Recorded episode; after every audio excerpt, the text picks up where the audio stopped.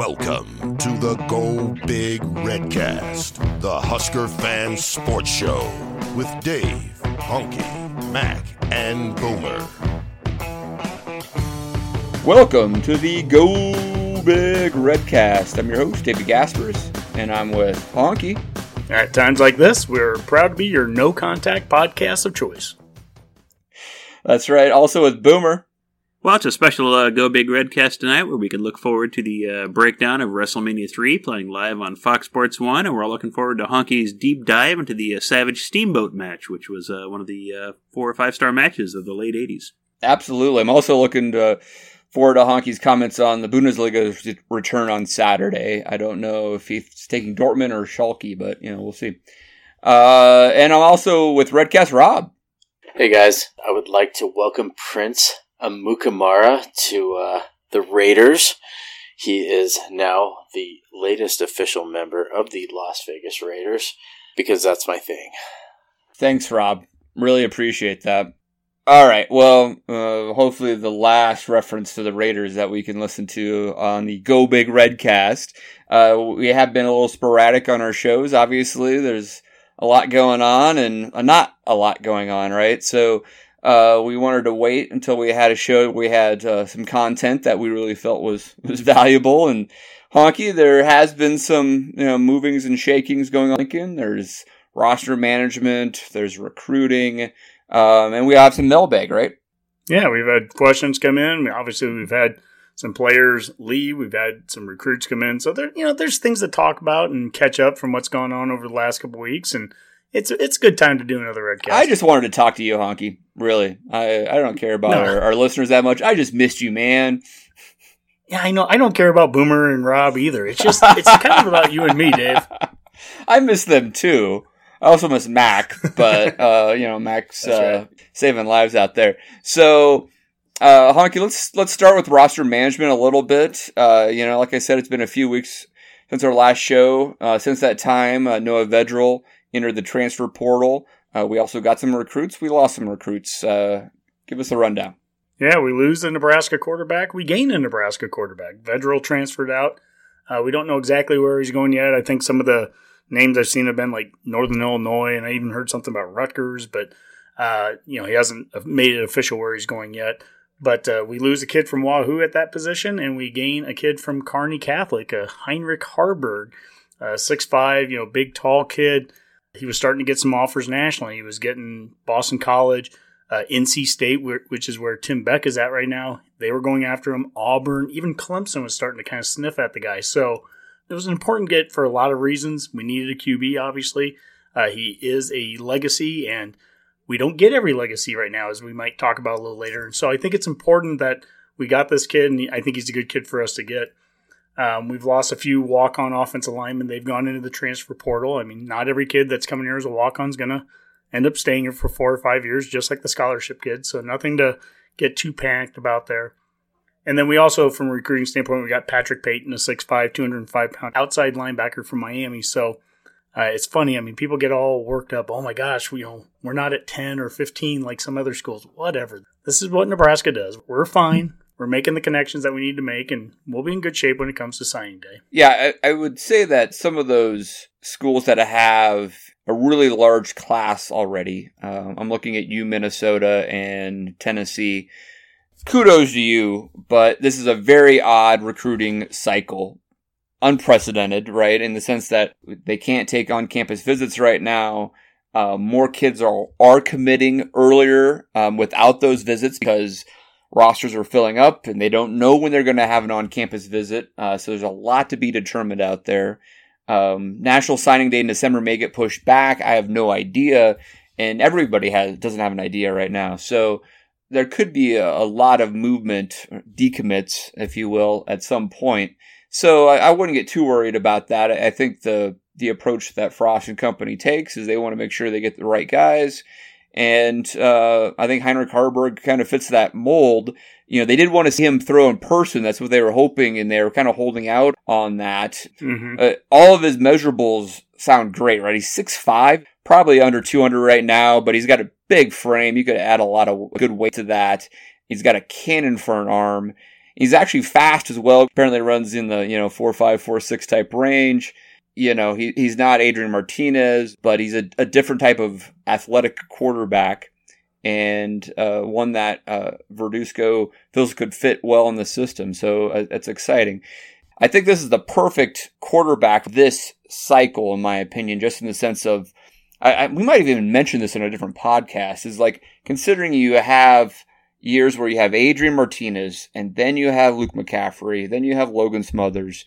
Um, it was nice to get a kid here that's in state who probably would admit himself that he's a developmental prospect. He needs a little bit more time, and he's not in a hurry to mm-hmm. uh, start right away. And uh, hopefully, will be there for several years. And that that a lot of things can change in that QB room before Heinrich Haarberg may be ready to start. And he's going to be there, and that's a that's a great fit for I think this class, with a lot of potential. Yeah, well, if you get four star after four star after four star quarterbacks, then you're pretty much just going to have transfer after transfer too. I mean, there's no right or wrong way necessarily to do it, but I think that Frost is trying to space out players, get developmental guys, get your guys like Smothers. I think we look at him and, as kind of being the next Adrian, a guy that could be a multi-year starter. But then sprinkled in between them are guys like McCaffrey and Haarberg that could be those developmental guys. And, and let's see what they do. If they develop quick, maybe they become multi year starters too. I mean, we are all about competition. Nobody's guaranteed anything here. Two of the other players that I want to talk about that have been brought on since we've last talked one of them is a former 2019 running back, uh, John Bivens. He's expected to walk on at Nebraska. And before he was injured, he was regarded as one of the top running backs in Ohio. He had Power Five offers from USC, West Virginia, Louisville, Kentucky, Iowa State, etc. So I mean, it's very good to to see that you know we're able to get a guy like that to come in here as a walk on. The other guy that we've added now, and it's just came the other day, and it's someone that's going to be able to contribute ideally fairly soon, like as in 2020, is a new punter that we brought in from Australia, Daniel Cerny. Boomer, as you know, is our special teams coordinator. Uh, what can you tell us about his, you know, his catch and release and hang time and all those good things? I mean, the things you, I know you've been charting on a on a daily basis. Well, I don't want to step on Sean Callahan's deep dives into his YouTubes. If you're listening, Sean, I'm glad you did. It's just somebody looked into it, and that's fine. He's from the Pro Kick Australia, which has actually turned a lot of uh, Australian athletes and gotten them ready for careers in NCAA at the college level and the pro level. And you know, we've talked about it for years how important it is to have a good special teams and how important a punter is to flip the field. And if he's the player we need to do that, then great. I do like the idea that this maybe shows the importance of special teams to Frost now that they are taking it seriously. Talked about it many, many times, and it's it's a running gag with the the red cast, but it's a gag for a reason. I mean, you've got to be able to flip that field when you need to and, and cover it well. And if you can't do that, you're just giving games away. Yeah, Boomer, it's a it's a good point. First off, uh, coverage. You just said that. I think uh, Nate Klaus uh, was on one of the shows today and said that uh, Cerny's hang time was something like I remember 4.5 seconds or something, which is a full second longer than what we averaged last year. And so if he can, del- you know, deliver that type of hang time, that changes punt coverage and and all those type of things. And at length on this show, we have talked about how we don't necessarily believe in scholarship punters or kickers when you can find them uh, quality walk-ons from in-state, and we've done that for decades. Um, but if, if you are going to offer a, a scholarship punter, you better be a, a, a four-year starter type guy. And I'll be honest with you guys. I mean, punting is different than it was even a decade ago, and part of that, a big part of it, is actually a Nebraska alumni punter, Sam Koch right? Who's with the Baltimore Ravens. He has kind of pioneered how punting has changed in the NFL, where he has all these different types of kick styles, right? Where he can turn the ball, ball over and coffin kick it at, at whatever angle he wants, etc. And Australian rules football guys come natural to that, that type of punting style because they've been doing that for years. And so if Cerny is that type of punter, and not only does he have a hang time and distance, but can really control the direction of the ball um, and do multiple different styles of kicks so the returner can't know what's coming, that's a game changer. The other thing I think is just catching the damn punts. And if having a guy like this on the team in practice if you can actually practice some scenarios where he's kicking the way that other teams have been kicking against us, and we have to catch it, we have to stop the ball and not let it roll an extra 20 yards. I mean, that can benefit us in multiple ways too. Absolutely. I typically tend to be a guy that says, hey, you know, get your punters through the walk on ranks and, you know, bring five, six guys in, let them compete, and the, the winner eventually give them a scholarship. I'm all about giving scholarships to punters, but typically not right out of high school. But you know, we'll see the success or not of this, you know, in a couple of years, just like with any recruit, I guess, that we bring in. Yeah, the, I mean, the Pro Kick Australia, they've turned out a lot of lot of uh, good punters for the college ranks. I think it's something like 70 or 75 punters have been on scholarship since this Pro Kick Australia started, and uh, five Ray Guy Award winners have actually you know come from this Pro Kick Australia. So there is something to be said for the Australian athlete being a good good kicker, and you know we're we're big fans of uh, Australian rules football here at the Redcast. We wish they'd go back to the old uniforms for the referees with the agreed overcoats and hats. I mean that's something they've just lost. And uh, big Saint Kilda fans here, so go Saints. Redcast Rob, you got to be quick, man. Uh, jump in. No, no, it's fine. Uh, but punting is always one of those important positions that you know, it, it's all about field position. And if you can get a punter that can place the ball in, in the so called coffin corner, or if you can get a guy that can always put the ball deep in the enemy territory, and I'm putting up my air quotes right now, then that's what you need. And if you're going to give a scholarship to a guy and you really feel like right up front that that's going to be the guy that is going to be able to do that, then, you know, I'm all for it. Now let's let's be honest. Let's be honest. If if really the ideal situation would be that like we only see that guy once a game. That's a Jesse Cush type scenario where where Jesse would only punt once a game. Yes. Yeah, I mean you only want your punter out there once a game. Sure, sure. But but the fact is is that if you need a guy to do his job and do it well, that's one of them. Him and the kicker. Yeah, I guess that's where our always our rub is with scholarship kickers is I mean, we gave Caleb Lightbourn a, a, scholarship. Mike Riley felt that was justified, or Bruce Read, I don't know. Um, and when you give someone a scholarship to do that, you expect them to come on campus and kick for four years. And uh, it didn't work out, right? And we've had some issues with other scholarship kickers. And so we've been snake bitten on that a little bit. Mm. I hope this is different this time around.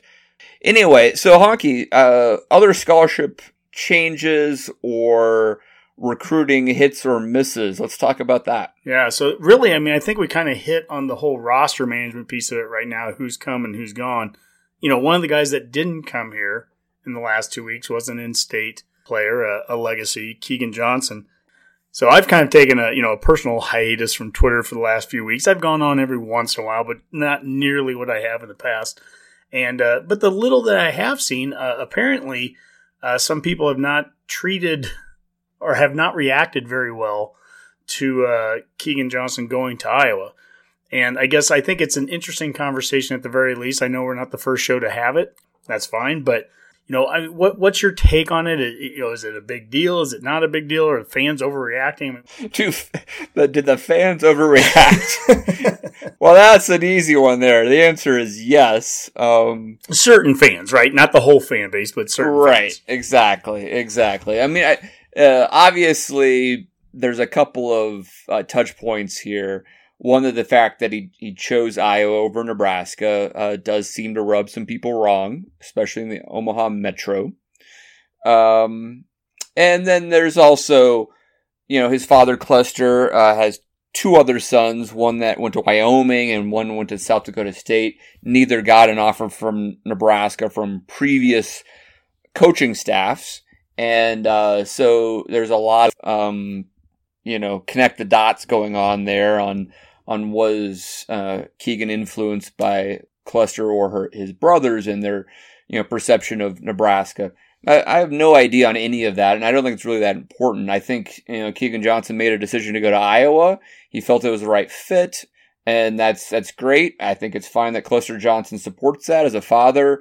Um, you know, your your son's going to make his own decisions, and you think it's the right decision. That's fine. I, I think what the second thing that rubbed Nebraska fans wrong is is Keegan, and then Clester also kind of supporting this is the statement of saying, "Well, Nebraska is the same program it was when my dad was there." And if that by itself, I heard, I've heard a lot from Michael Severe and others saying, well, that's true. Right. We're not mid 90s Nebraska. I don't think any Nebraska fan would be like, wow, Keegan, that's totally wrong. We're the exact same program. Obviously, things have changed. Um, but when you pair that comment with the fact that you chose Iowa over Nebraska, indicates that Iowa somehow far more relevant than Nebraska. And Mm-hmm.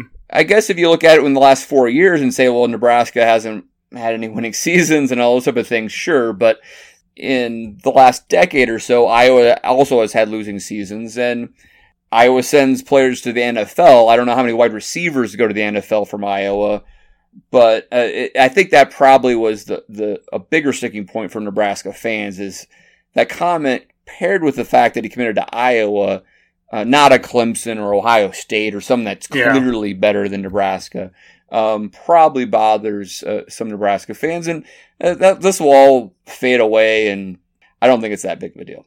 Yeah, generally speaking, I mean, this is just my advice to anybody getting recruited. When you accept an offer someplace, you simply say, "Hey, I think it's the best fit. You know, please respect my decision," and you move on, right?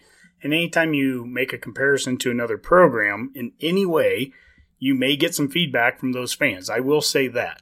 Having said that, there is no obligation for a kid to go to the school that his dad went to. I think Clester retweeted Emmitt Smith talked a lot about uh, when his son went to Stanford and talked about how you know it's his decision. He's paving the way for his own career, and that's awesome. We have a head coach right now, Scott Frost, who did not go to the alma mater of his dad, Larry Frost, right out of high school. He chose to also go to Stanford. A couple years later, he you know he made the right choice and came back, but that's not the point.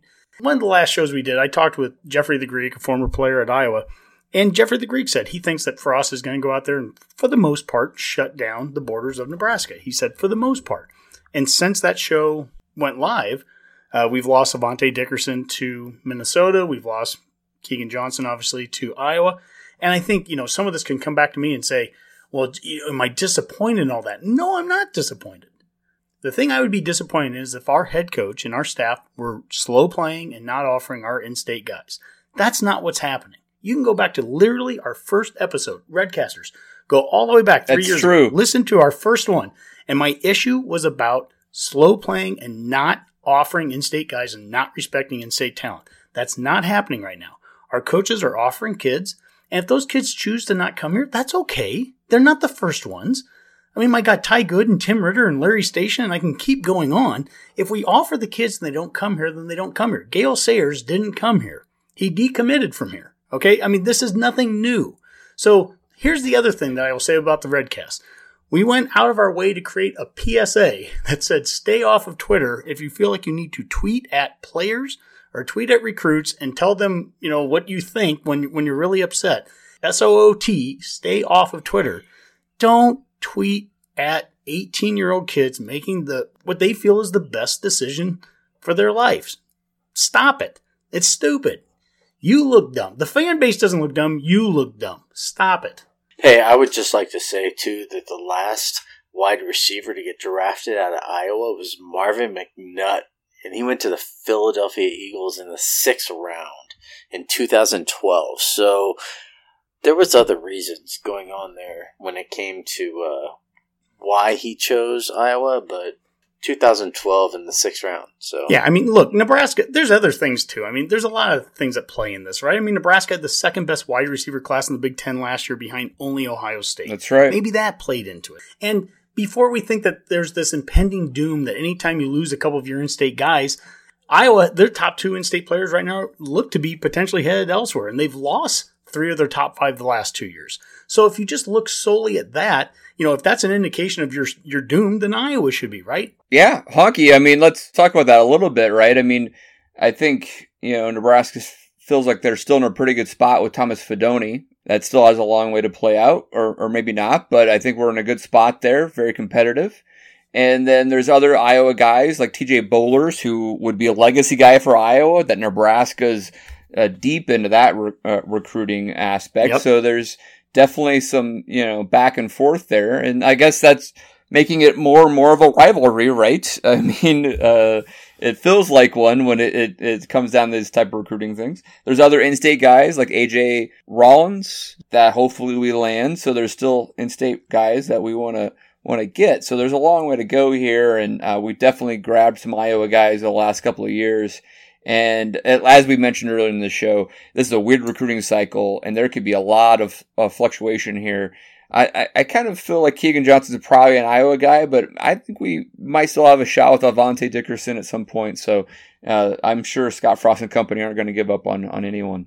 Hey, Boomer, uh, Scott Frost was on uh, Sports Nightly tonight, uh, which is always a nice thing to actually hear from the head coach. And uh, he went into some some detail on you know what Nebraska's thinking about if uh, we can potentially get back to Nebraska football here this summer. Did you listen to that? Yeah, I did, and it was it, it was a good listen, and it brought up a lot of uh, issues and concerns and things that are going to have to get put into place if we're going to get this whole football thing to work in the fall you know, I, part of it is that you know the Big Ten suspended any actual team sports through June first currently, and who knows they could choose to extend that further. You know, once we get closer to June first, so who knows what's going to happen there.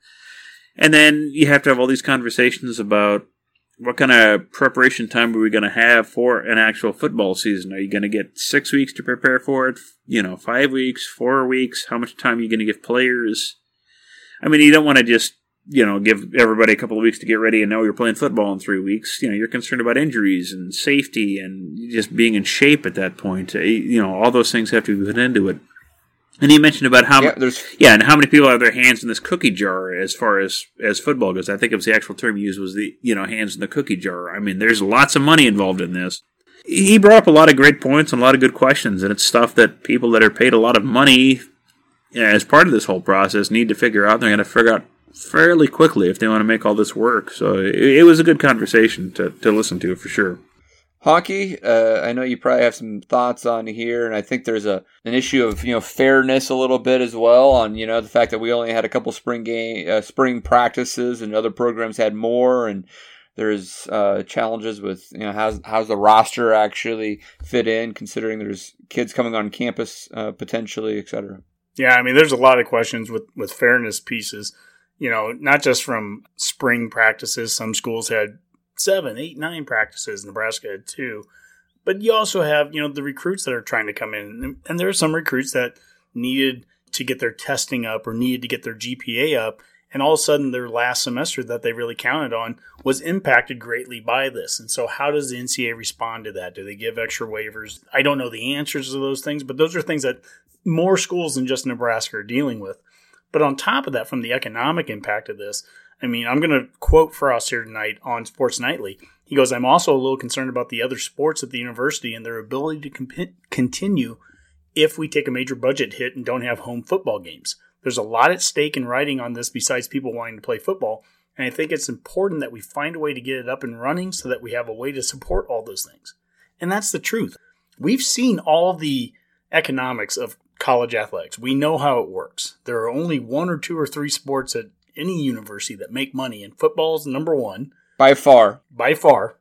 And there's a whole lot of programs that don't. And so let's just live in the world for a second. I hate this world, but we're going to live in the world where football doesn't exist. College football doesn't happen this year. And then we get done with it, but the coronavirus is gone after football season would normally be done. So now it's time to play the other sports. Well, football is what has traditionally provided the finances to keep those sports alive. How do you have those sports if you don't have football in the first place? I mean, it's kind of the, the chicken and the egg kind of deal, right? And so I think that's what Frost is hitting on there. We need to have football be able to provide for the, the athletic department the way that traditionally has. And again, Nebraska is not unique in that, but Nebraska certainly is as affected as any school in the in the country by that because our football program is as successful financially as it is. Absolutely. I mean, there is typically two or three revenue generating programs per athletic department at, at best, I'll say. Mm-hmm. And those can vary. Sometimes it's college baseball, like in LSU. Sometimes it's going to be college volleyball, like Nebraska. Um, yep. Most men's basketball programs at least break even or make a little bit of money. There's, I believe, only three or four of the Power Five conference schools that make more money on basketball than they do on football, like Duke, for example.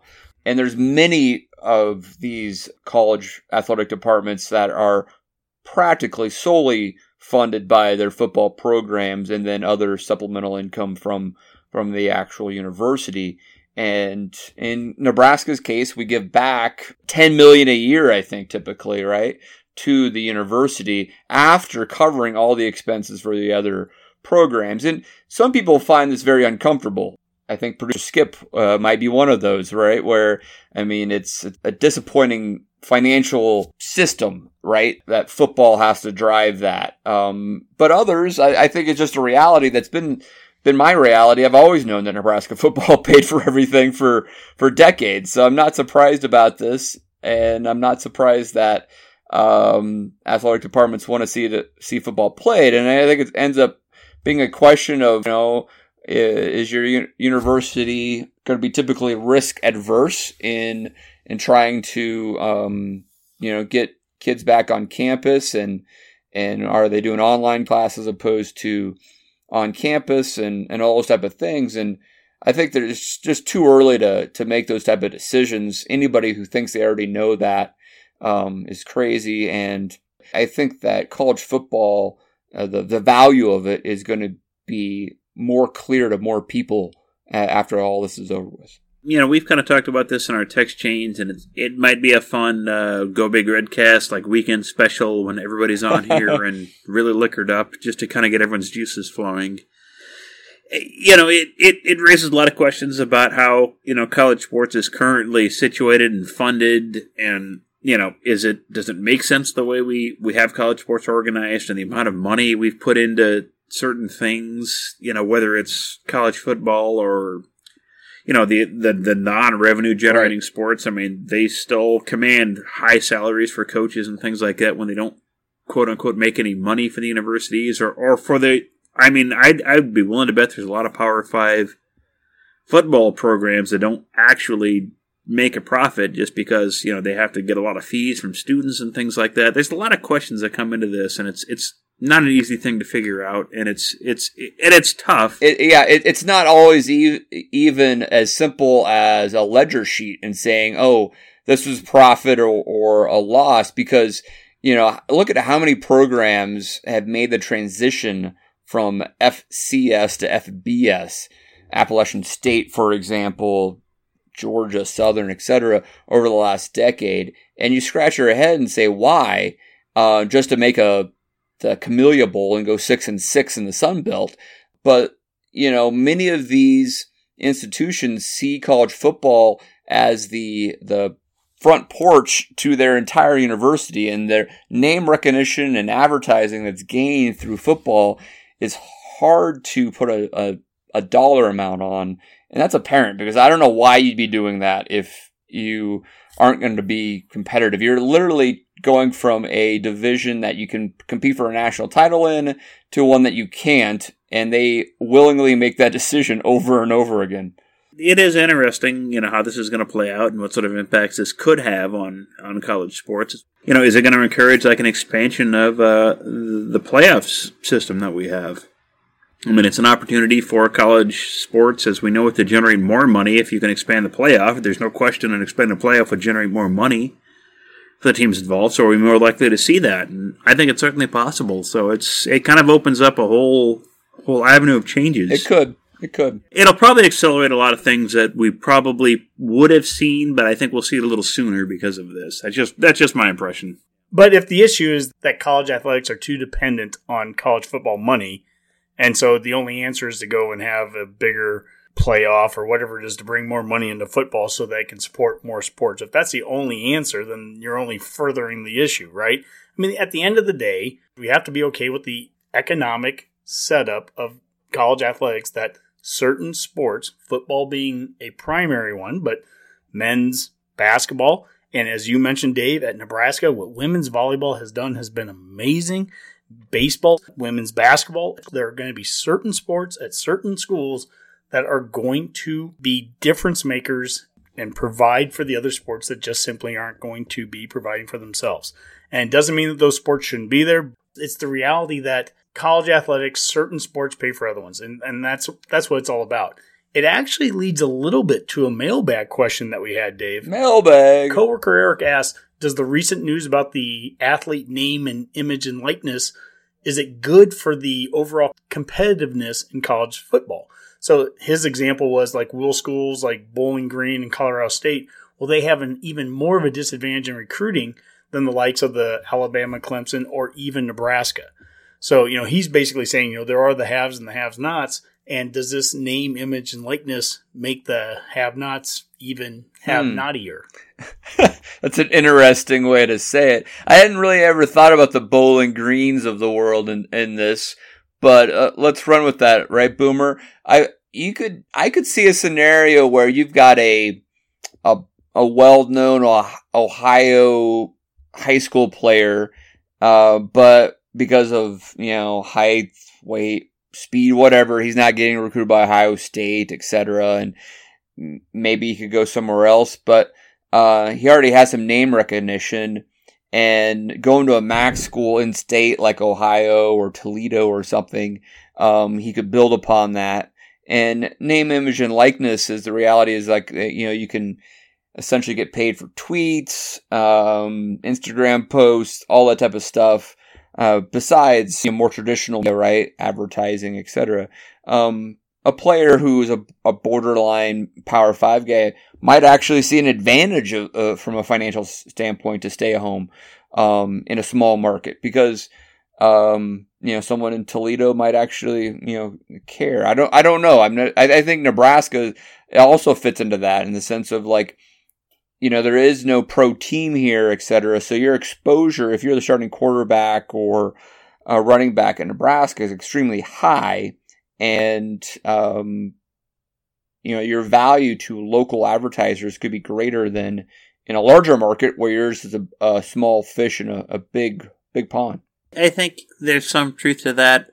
When I look at a school like Nebraska, I think what we're going to be able to offer versus a you know, school like a Bowling Green or a Kent State or Akron or whatever it is. You know, yeah, sure you're in Ohio, but Nebraska has better resources just to start with our athletic department. We're already kind of ahead of that curve. I think we're going to be able to better steer athletes taking advantage of that name, image, and likeness aspect of it. It's going to be difficult to say how you know you couldn't be better advantaged being a being a player at a Nebraska, at an Alabama, at an Auburn, or any of those other programs where there isn't a nearby pro school that would suck all the oxygen out of the room. If you're a big star, right? Well, any star, really. I mean, just, I mean, think about it. Even if you look at it like from a volleyball perspective, I mean, we, we mentioned that as far as, you know, Nebraska versus other programs. I mean, a volleyball player at Nebraska is going to be better known or better a chance to take advantage of your name, image, and likeness than you are a volleyball player at, you know, Akron or Bowling Green or whatever it is. I mean, it, it just is. Uh, let me ask Redcast Rob here because he's the one of us that actually went to a small state uh, college, right, Rob? Um, opposed to a big state university like Nebraska. Um, how how would you feel like you know the I guess the marketing potential of a star at Sonoma State would would play out? Is there any value in that? With guys like Larry Allen, and uh, when you're talking about like Vincent Jackson, and you, you get into those type of players. You, Vincent Jackson obviously played for uh, University of Northern Colorado when they won a D2 national championship, and then Larry Allen, they never won a championship, but he was drafted out of Sonoma State. It's, it's hard to tell with players like that because as much as I want to be a proponent for players when it comes to them being able to market their small schools. Most of those guys, I mean, let's be honest, nobody's ever heard of them until they actually get drafted. And once it, and once they get drafted, that's a whole different story. Yeah. So So it's probably not a positive for these smaller schools. No, and nobody knew who Larry Allen was. I mean, dude was popular on campus when I was in school there because he drove a red Mustang 5.0 around campus. but I mean, other than that, but this is a clear example of Sonoma State boosters coming in as they always do and put big money down to get the players there. That's right. That's right. Well, first of all, Sonoma State doesn't have any big boosters because we are a liberal arts school. I, I would guess, I would argue in other instances, let's take Danny Woodhead at a Chadron State. Great example, Dave. You know, so so Danny Woodhead might have had a successful career at Nebraska, but he might not have been a starting running back there. He he might have been a great, you know, uh, even though he still would have potentially got drafted and ended up doing great things in the NFL. He might have still had a a niche role in Nebraska in some way. I don't know. Maybe he was a starting running back in Nebraska, but we know at Chadron State that he was essentially the Heisman Award winner and set records there. And all of Western Nebraska paid attention to Chadron State football while he was there because they were on the national scene at that level essentially.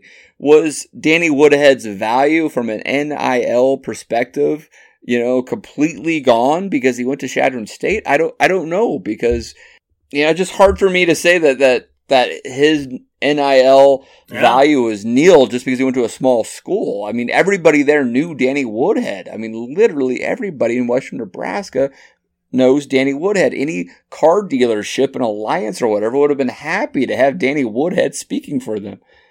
Well, that was a very good discussion. Now we have another mailbag question that came in. This is from Devin on Twitter. And he said, Have y'all ever discussed the other years that Nebraska should have, could have been national champs? And I know, Dave, you've got 15 years in your memory bank that you've got, and I'm the same way but we can't start with anyone earlier than Boomer. I mean, he's going to come up with years back in the 1800s. So, Boomer, to start with you, but are there other teams that should have been national champs that weren't? Oh, absolutely. I, I, I love Devin's use of y'all. I mean, being from West Texas, I'm more than willing to is Devin from Texas? It so- sure sounds like y'all. Nah, it doesn't matter, but we're, we're running with it, Dave. So let's go with that. But uh, yeah, absolutely, there are some old school teams that we really need to claim national titles for. If other schools are going to do it, why the hell don't we? Uh, you know, the first one that comes to mind is the 1902 Nebraska team uh, under Walter C. Bummy Booth. I mean, that's a team we've referenced a time or two on the Redcast. Um, Bummy had several great years here in Nebraska. Uh, I, I, don't think anything was better than the 1902 team. That team went uh, unbeaten, they were untied, and nobody scored on them. There were a lot of good teams in 1902. I mean, there's no question that was a tough year for college football. And there were other teams that are, you know, granted the national title. Uh, you know, Fielding Yost was at Michigan at that point, so it would have been interesting if we had played Michigan that year. We didn't, but it was a team that beat teams like Colorado. They beat Minnesota. They beat Missouri. They beat Kansas, Northwestern. So they did play legit teams. If we would have played Michigan, let's say that hypothetically would have happened. Fielding Yost was at Nebraska prior to that, right? Yes, he was at Nebraska prior to the Bummy Booth team. I mean, that would have been a hell of a game. I mean, we were they were an offensive juggernaut. We were the defensive team. I mean, nobody could score. I mean, nobody did score against that Nebraska team there. I'm granted the forward pass wasn't legal, but it was, you know, everybody played on the same rules and it was a different era. It would have been fun to see if a playoff had existed then, you know, what would have happened. And, and we're a legit national title contender in 1902. Uh, 1915 is another year we're a legit national title team. Uh, that was Jumbo Stiehm, another one of our favorite coaches here in the Redcast for all of our loyal listeners. We were 8 0, undefeated. We defeated teams like K State, Notre Dame, Iowa State, Kansas, Iowa. So it wasn't another one of those years where it's just you're playing, you know, your crap local teams. So we beat good teams that year legitimate teams. And, you know, there's been a lot of schools that have claimed national titles for a lot less than, than we had back then. So there, there's two right off the bat. Gosh, I think only three teams scored on us. I think Drake scored on us. Notre Dame was a really close game, and Iowa scored like seven points, and we scored 50 something thereabouts. So everybody else got shut out in 1915. The forward pass was legal then, so it was a little different era than even we saw in the Bummy Booth era. So that that team was a legitimate, unstoppable one. You know, you had Guy Chamberlain playing on that team. That was a great team with good players on it, and could legit be a national title contender. And you know, another just team that I think we forget about that could have, should have been a national title contender with one thing or another going the other way was 1982. If you don't have a horrible refereeing call against Penn State, that team's undefeated. That team probably should have been a national title team. Yep, I agree. Those are those are my three right off the top of my head. that's good, Boomer. You know, I think Boomer, you know, going all the way from 1902 to 1982, the perfect transition. that gets right to you, Dave, and and the years I think that that you are very familiar with. I mean, what are some of the years that you would think of? I'll take the question literally. He said would have or should have, right? And so, you know, there's a little bit of a difference there, but that's pretty broad because, or would have, should have, could have, right? I mean, and so I, I would say that in the could have category, the 60, I want to say 65 team that lost to Alabama in the Orange Bowl was an undefeated team, right, Honke? That they got they got spanked by Alabama in the the Orange Bowl, but that was a national title game essentially. If they would have won that game, that would have been a, a title for Devaney. So that that's a could have, right? That was a very good Nebraska team. They were 10 and 0 going into that game, lost 39 to 28 to Alabama. So they lost by 11 points, but that they win that game, they win win the national championship that year. Um, Yep. So that's a could have. It was there, and I'll keep this try try to keep this chronological. I'll, I'll do a question one actually. The 78 team, I want to say that finally beat Oklahoma for for Osborne. The week after they beat Oklahoma, they lose to Missouri. If they would have beaten Missouri, which they would have been favored to do so, uh, they would have been undefeated. Is that right, Honk? No, they would have had one loss. They started the season with a loss to Alabama, Ah. and that's the one that uh, Mike Babcock mentioned was the his fault. He, Hey, yo, when right. he was on our Husker History 101, he, he claimed fault for that, but they lost 20 to 3 in Birmingham. But besides that, they were ranked fourth in the country and played number one Oklahoma and beat Right. number one Oklahoma. They became number two in the country. Then next week they lost to Missouri. If they would have beaten Missouri, they would be playing for the national title yeah. So there you go. And then I then I do throw in 81. Boomer's already mentioned 82, but 81 we do in fact play for the national title versus Clemson, Danny Ford's Clemson team, and lose 22 to 15, I believe. And so even though we had a more than a loss on that that schedule, I believe we are still playing in a, a bowl game that if we would have won, and because the other teams that were ahead of us in the polls had already lost, that was a chance for a national title. Um, so there's there's three right off of the top of my head, and I could go to more, but I'll, I'll let Honke jump in here. All right. Well, here, you know, using kind of the the series of threes here, I think there are three years I want to go with, and they all have a three in them. And let's start with 1963. And we're talking about a team that went 10 and 1. Their only loss was a four point loss, 17 to 13 to Air Force in Lincoln.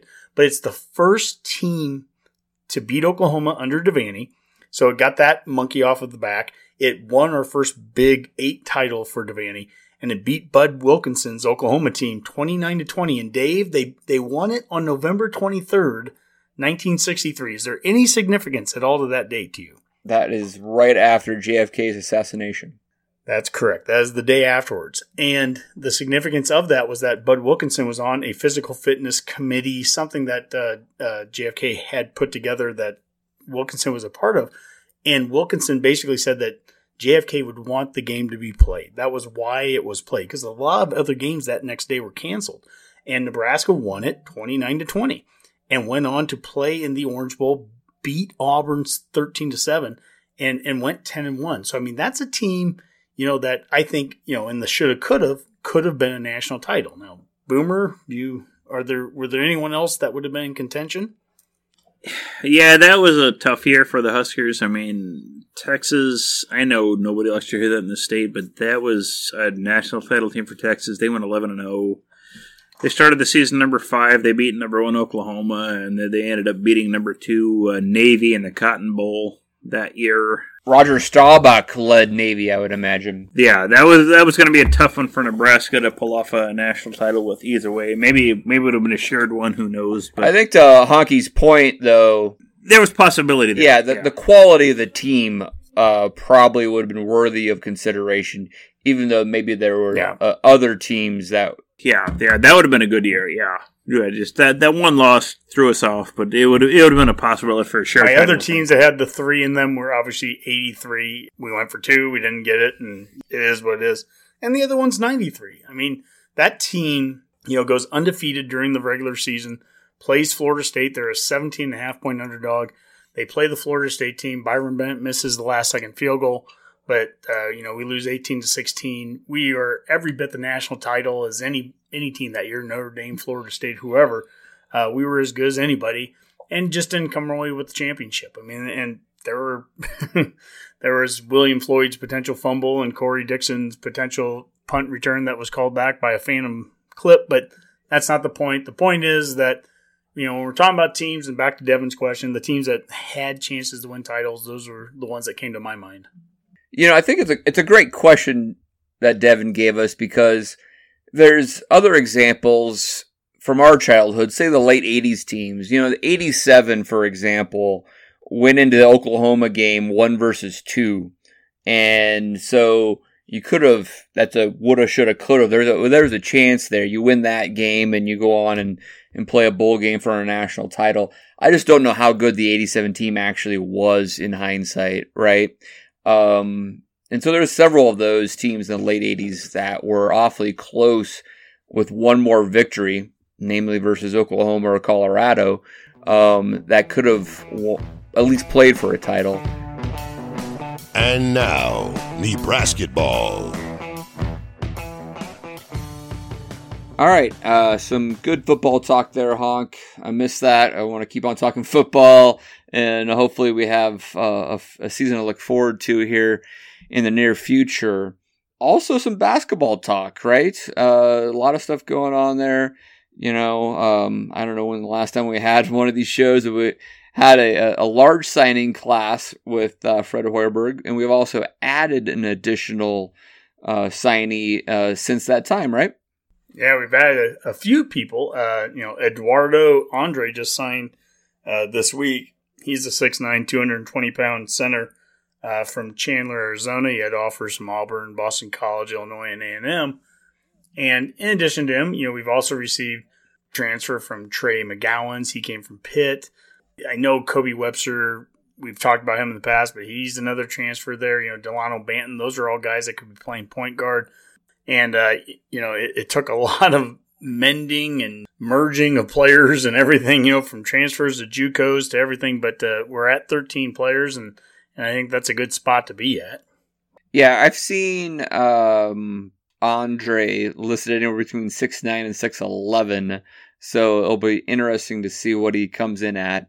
Uh, but he is a will be a true freshman opposed to a transfer, and so you could you could argue he's going to be a developmental player. Uh, he might be able to give some depth just from a height and rebounding standpoint early, but I'm not going to expect a lot from a scoring standpoint. But he's only been playing basketball for a few years, and that's going to be a, a hopefully a nice addition um, rounding out the class. And so I think it'll be really interesting to see uh, how Hoiberg moves forward with recruiting even in state. There's a lot of in state talent here in Omaha, in particular. Hunter Sallis is someone that mm-hmm. is in the front and center of my mind on that one, but there's others um, that uh, he needs to be able to recruit from the high school ranks and you know kind of balance out the uh, the transfer market with recruiting uh, you know blue chippers from uh, local high schools. Yeah, well, you mentioned Hunter Sallis, and Dave, you are a Tar Heel fan.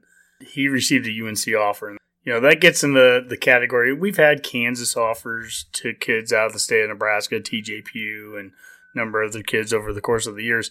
But when UNC starts to come into Nebraska, I mean that's that's a different level, and that's obviously where Sallis is at. Hopefully, Nebraska can still pull off kind of the miracle, but it, boy, he's got a lot of competition going for him. Yeah, it's interesting. I don't know if there's ever been a Nebraska high school player recruited by North Carolina. That'd be a great trivia question. Um, I'm not certain uh, that there has been. Yeah, I mean, like Bill Jackman went to Duke, but that under Coach K, but that was the early years of Coach K when they weren't the right. Duke that they are today. I'll, I'll say if if you're a Nebraska fan here and Hunter Sallis goes somewhere else, keep in mind that he might be a one and done type guy. Um, and so, hey, you only missed him out for a year, right? And if you Nebraska lands him, then you've just landed a, a one and done guy that could be a program changer. So, um, you know, you can paint that as a positive or negative. So don't forget too much about it. But uh, he is a high caliber recruit, and uh, I, I hope that Hoiberg can can pull him in. Well, one question that we did have that came in through the, the mailbag is from Believe in Fred, and he's a, a longtime friend and listener of the Redcast. And he asked about the interesting perspective is that could the hire of Hoiberg ultimately benefit the program, not from the standpoint of on the floor impact, rather from the standpoint of the staff's ability to manage transfers. And he's basically saying that transfers have increasingly impacted the college game. Blue bloods seem to increasingly not be immune to this either. So he's basically saying with the potential of the one time transfer rule implement, implementation without sit out, could this actually be a big advantage for the program? So, Dave, I guess I'll start with you there. You know, I mean, I think much has been made about Hoiberg and his ability to bring in transfers at Iowa State.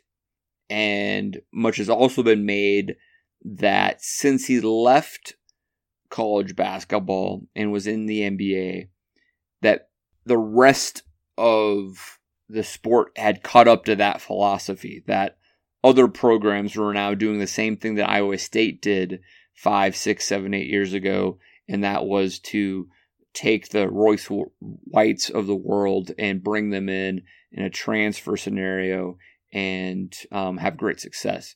And so would would Fred Hoiberg be able to do the same thing at Nebraska, considering everybody else is already now doing that? And I think the answer has been yes on that. And I think this class is more resounding than the first one. It was a little bit more in the JUCO ranks uh, from the first time around. And of course, we had the sit-outs uh, like Delano Banton and uh, Shamiel Stevenson and and Derek Walker. Uh, but now this this time around, we've got more of those transfers, and I, I think uh, Hoiberg is still proving his ability to bring those guys in, and he likes that because I think these players are are hungry and they are kind of past some of that recruiting drama that uh, Hoiberg admittedly doesn't really like, and they just want to play basketball and land a position in a program that fits their skill sets. And uh, those are the type of players you, you want, long as they can, um, you know, uh, fit into the system and, and meet the academic requirements. Those are the type of guys you want on your on your team and in your program. So I, I think we are in a good position. You're right, and and the fact that there's so many players more willing to transfer now than ever before. Um, if you're proven that you can take transfers and you can create that uh, that team first mentality um, out of a bunch of different uh, players uh, on an ongoing basis, that's a that's a good thing to have in this day and age. All right, good stuff, guys. Uh, let's get out of here with some parting shots. Honke. Well, mine are pretty quick here. I really only have the one.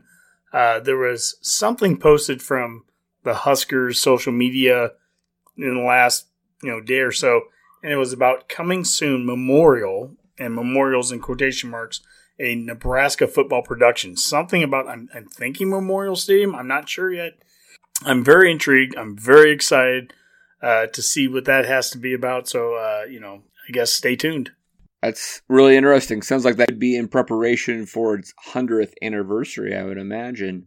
Uh, so we'll see where that plays out.